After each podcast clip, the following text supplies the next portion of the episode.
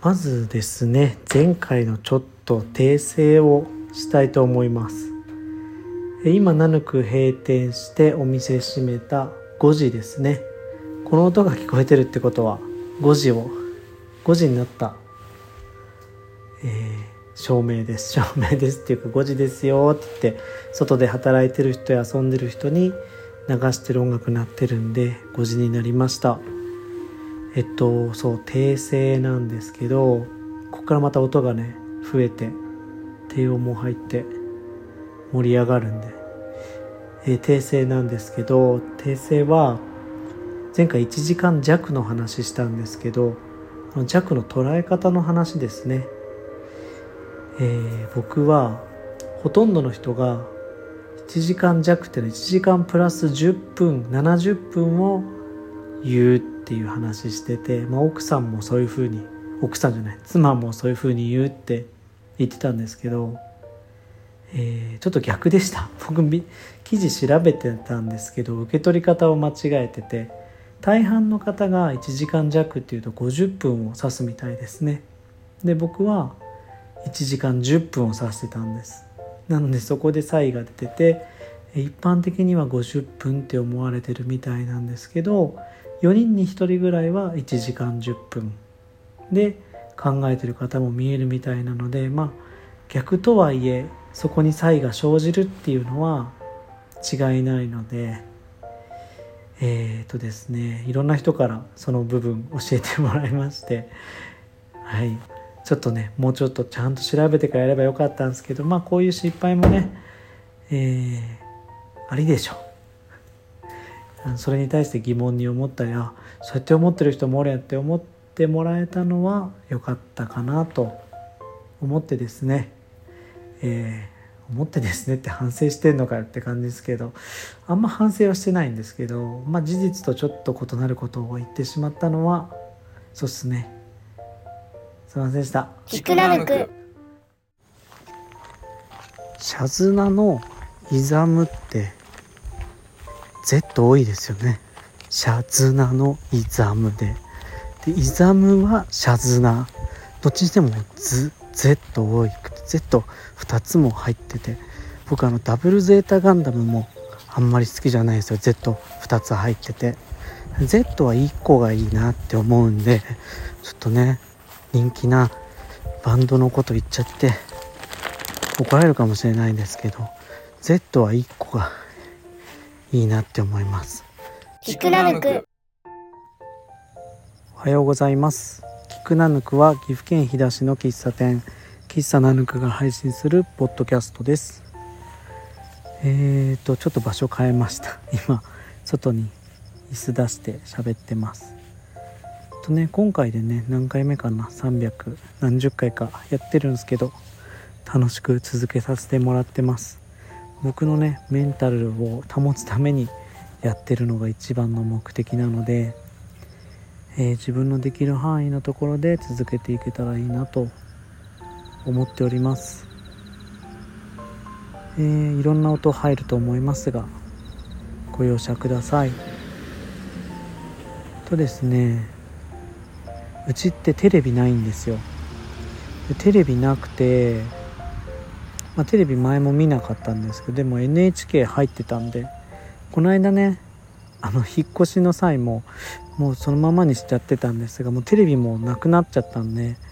もうやめようと思って NHK やめました。うん。あの NHK に電話してですねなんでやめるんですかとかテレビ処分してどこやったんですかとかいろいろ聞かれましたけどまあこれで NHK ねやめてやめれたかなって感じなんでまあまだハガキっていうか申請書届いてないんで。あれですがネットフリックス UNEXT より高いですからね毎月見ないなら払わなくていいと思うんでうちみたいな家はやめちゃった方が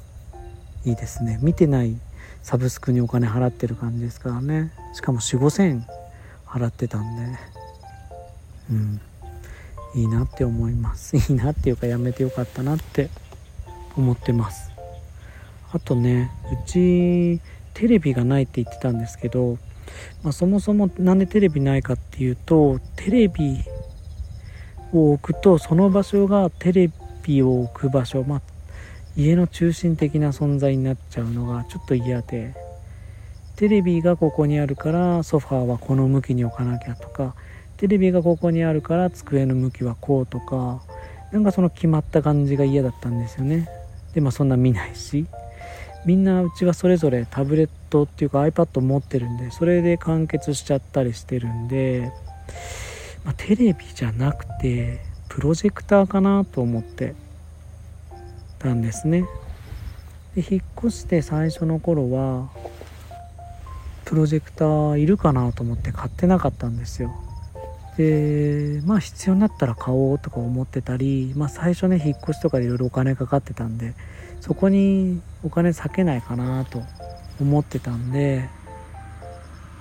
うん買ってなかったんですが生活していくとねやっぱり必要なものだなって気がしてきたんで買いましたプロジェクター。うん。プロジェクターって結構調べて買った方がいいっていうのが最初に言っておく結論なんですけど本当にねいろんなタイプのプロジェクターがあるんで最初にこれって決めて思い込んじゃうと全然家に合ってなかったりするんですよね。まあ一般的にはその明るさですね。プロジェクターって基本的には暗い部屋で投影するってのが目的なのでうん、それが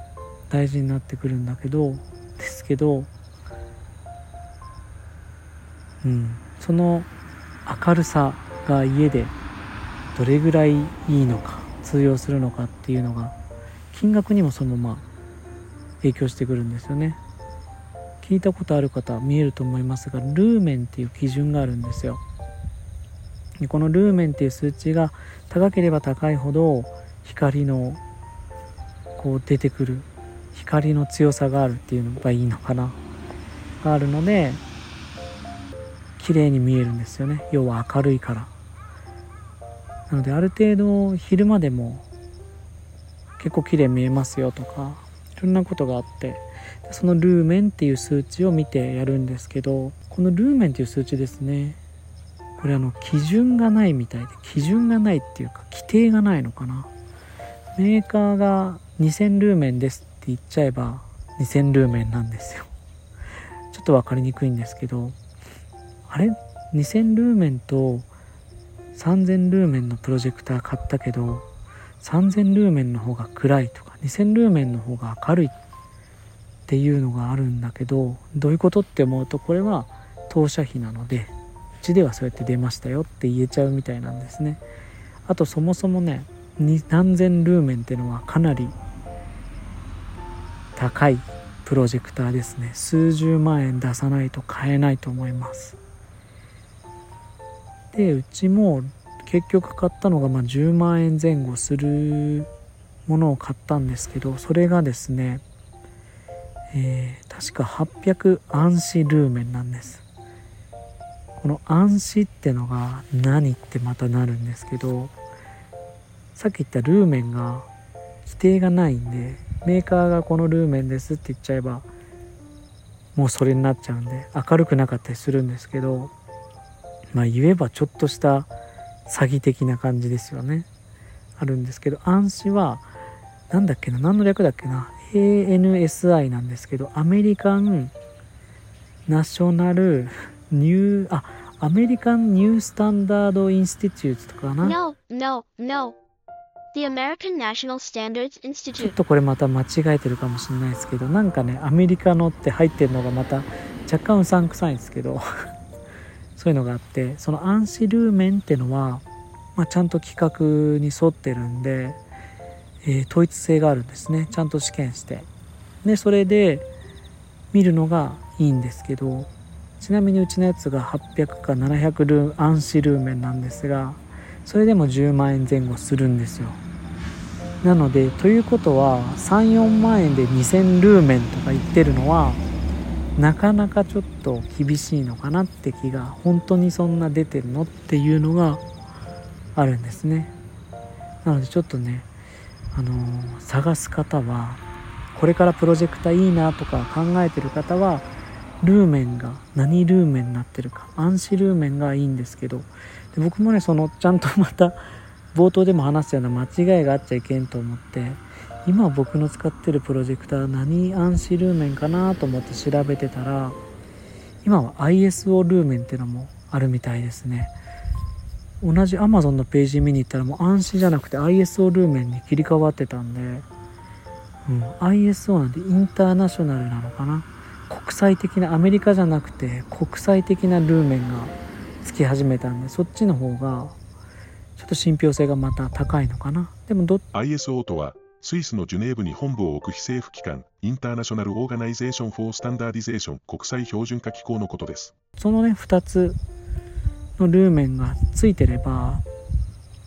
うん、探すと分かるんですよ。暗視ルーメンって書いてあるか ISO ルーメンって書いてあるか何も書かずにルーメンってだけ書いてるか。ルーメンってだけ書いてるのはちゃんと調べた方がいいですね。でしかもそれで1000ルーメン2000ルーメンとか書いてんて10万円以内とかはかなり本当かなって気がします。うん、そこ全然わかんなくてね。買って失敗とかもあるみたいなんで。うちも最初はあのオーバー・ザ・サンの影響で、えー、アラジンか。アラジンっていう電球の代わりに電球の代わり照明の代わりにつけて、えー、スポットあ忘れちゃった。っていうねプロジェクターがあったんですけど天井からやるっていうやる もうボキャブラリー諦めてる感じですけどそう天井から映し出すっていうのがあってそれがヒットしたんでそれのモバイル型でポップインアラジンっていう小型なのが出たんですよね。それにしようと思ったんですけどそれがねちょっとうちのルーメンにルーメンに合わなくてやめたんですよ。ハロっていうの買ったんですけどそっちに切り替えて今はまあ大満足なんですがうん、まあ、そこら辺もねちょっと皆さんのご家庭に合わせて、えー、検討するのがおすすめです。あの、ま、マジでプロジェクターは最高です。本当にでっかい壁あるんならみんな買えばいいなって思うし本当ね一度見た映画でももう一回見直すと感動が違うっていうかこの間みんなで君の名は見たんですけど全然違う感じで捉えてうちの妻も大感動してたんであいい映画はやっぱこう没入感のでかい画面っていうかそれ以外のいろんな情報が入ってこない環境で見るとめちゃいいんだなって。映画館と一緒ですよね、まあ、テレビで見てみると横の何かが気になっちゃったりとか視界の中に他のものが入ってくるんでうん。まあそれはそれなんですけど、まあ、プロジェクターで見るといいしモバイルのものはうちはなのでいろんな部屋で見ます。持ち運べるんで、えー、キッチンで妻と飲んでる時に見たり、えー、と今でみんなで見たり子供部屋でみんな寝てから僕一人で映画見たりあとはその水曜ロードショーって言って今うち水曜日に全員で映画見ようって言ってるんですけど水曜ロードショーは寝室で見てます。ゴロゴロしながら見れるっていう。その環境に合わせて持ち運んで毎回ちゃんときれいにしまうんですよ。コンセント抜いて、えー、ケーブル系は無印のダストボックスの中型のやつに全部入れて棚に並べといて、えー、しまってるんですがそうやってね毎回しまうってのもうん気持ちの切り替えもできるし綺麗にしとけるんでおすすめですね。あとやっぱテレビが壁掛けに比べてもやっぱり存在感がないんでやっぱうちにはいらんかったなって思いますね。うんおすすめです。あともう一個ねプロジェクターを買おうかなって考えてみえる方。えー、大体プロジェクターの中には Android TV っていうのが入っててそのバージョンによって見れるアプリだったり入れれるアプリが違う場合もあるのでちょっとねそこも調べるといいです。一番典型的にネックになってくるのが大体のプロジェクターまあ Android TV 入ってるやつは Netflix にうまく対応してないです。え何で見てもネットフリックスは上手に見れないってなって方法はいろいろあるんですよ。このアプリを入れ直すとか。なんかこのやり方をすると見れるとか。ネットにも載ってるし僕今のハロってプロジェクター買った時も中に紙が入っててネットフリックスはこうやって見てくださいみたいな。でもね結局見にくいんですよ。めんどくさくなってネットフリックス見なくなっちゃうんですよね。でうちもそれがあったんで UNEXT にもう一回入り直してメインで見るのはアマプラと UNEXT にしました。でねどうしてもネットフリックス見たい時があるんですよ。やっぱり名作が多いんで。最近だとあの星野源とオードリー若林の「ライトハウス」って、え番組あるんですけど僕すごいあれ刺さってめっちゃいいんですけどめっちゃ良かったんですけど夫婦でハマって今音声でもう一回聞き直したりしてますけどすごい良くてそういうの見たい時はねあの見たい時はね急にタメ口になるおじさんいますよね。それじゃなくてえっと見たい時は FireTV 前のテレビで使ってた FireTV をもう直接挿してあのちょっとねプロジェクターで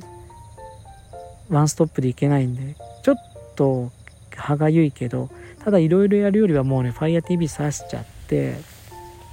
見る方が手っ取り早くていいです。まあそれで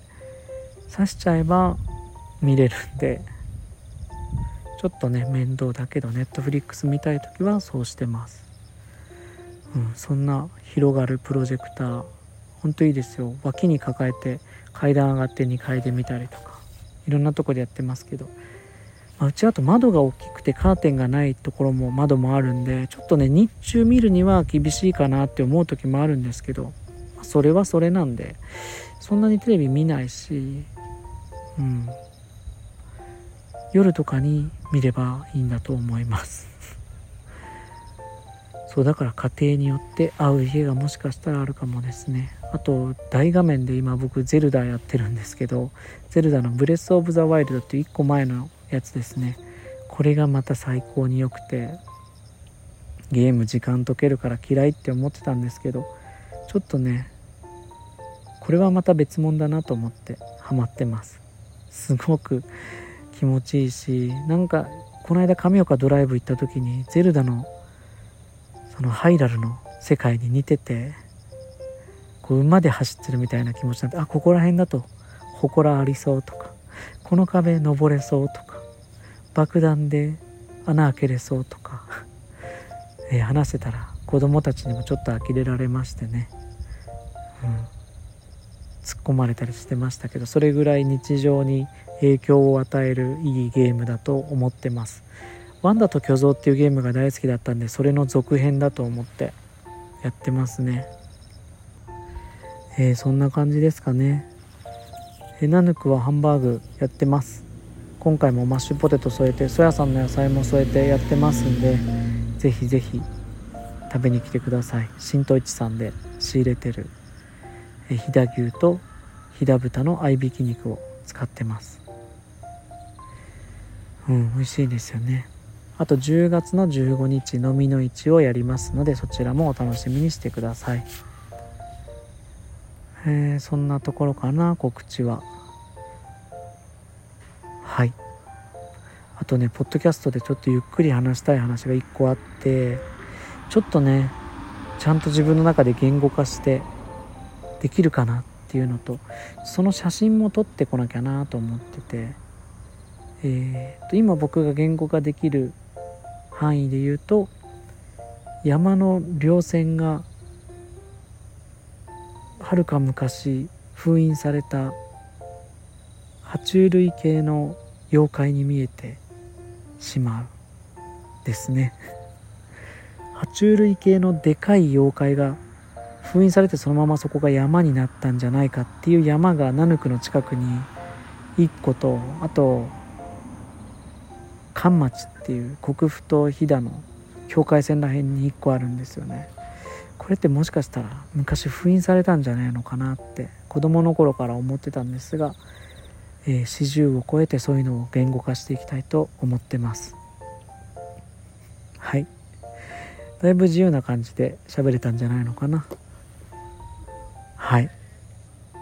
名残惜しいですがこの辺りで終わりたいと思います。聞いてくださってありがとうございました。またねお便りあれば送ってください。今僕が話した話に対してそれは違うんじゃないですかっていうのもどしどしお待ちしてます。ちゃんとね次回以降に訂正しますから。僕はねちゃんと訂正のできる大人ですから謝ってたら謝れます。はい。終わりです。ありがとうございました。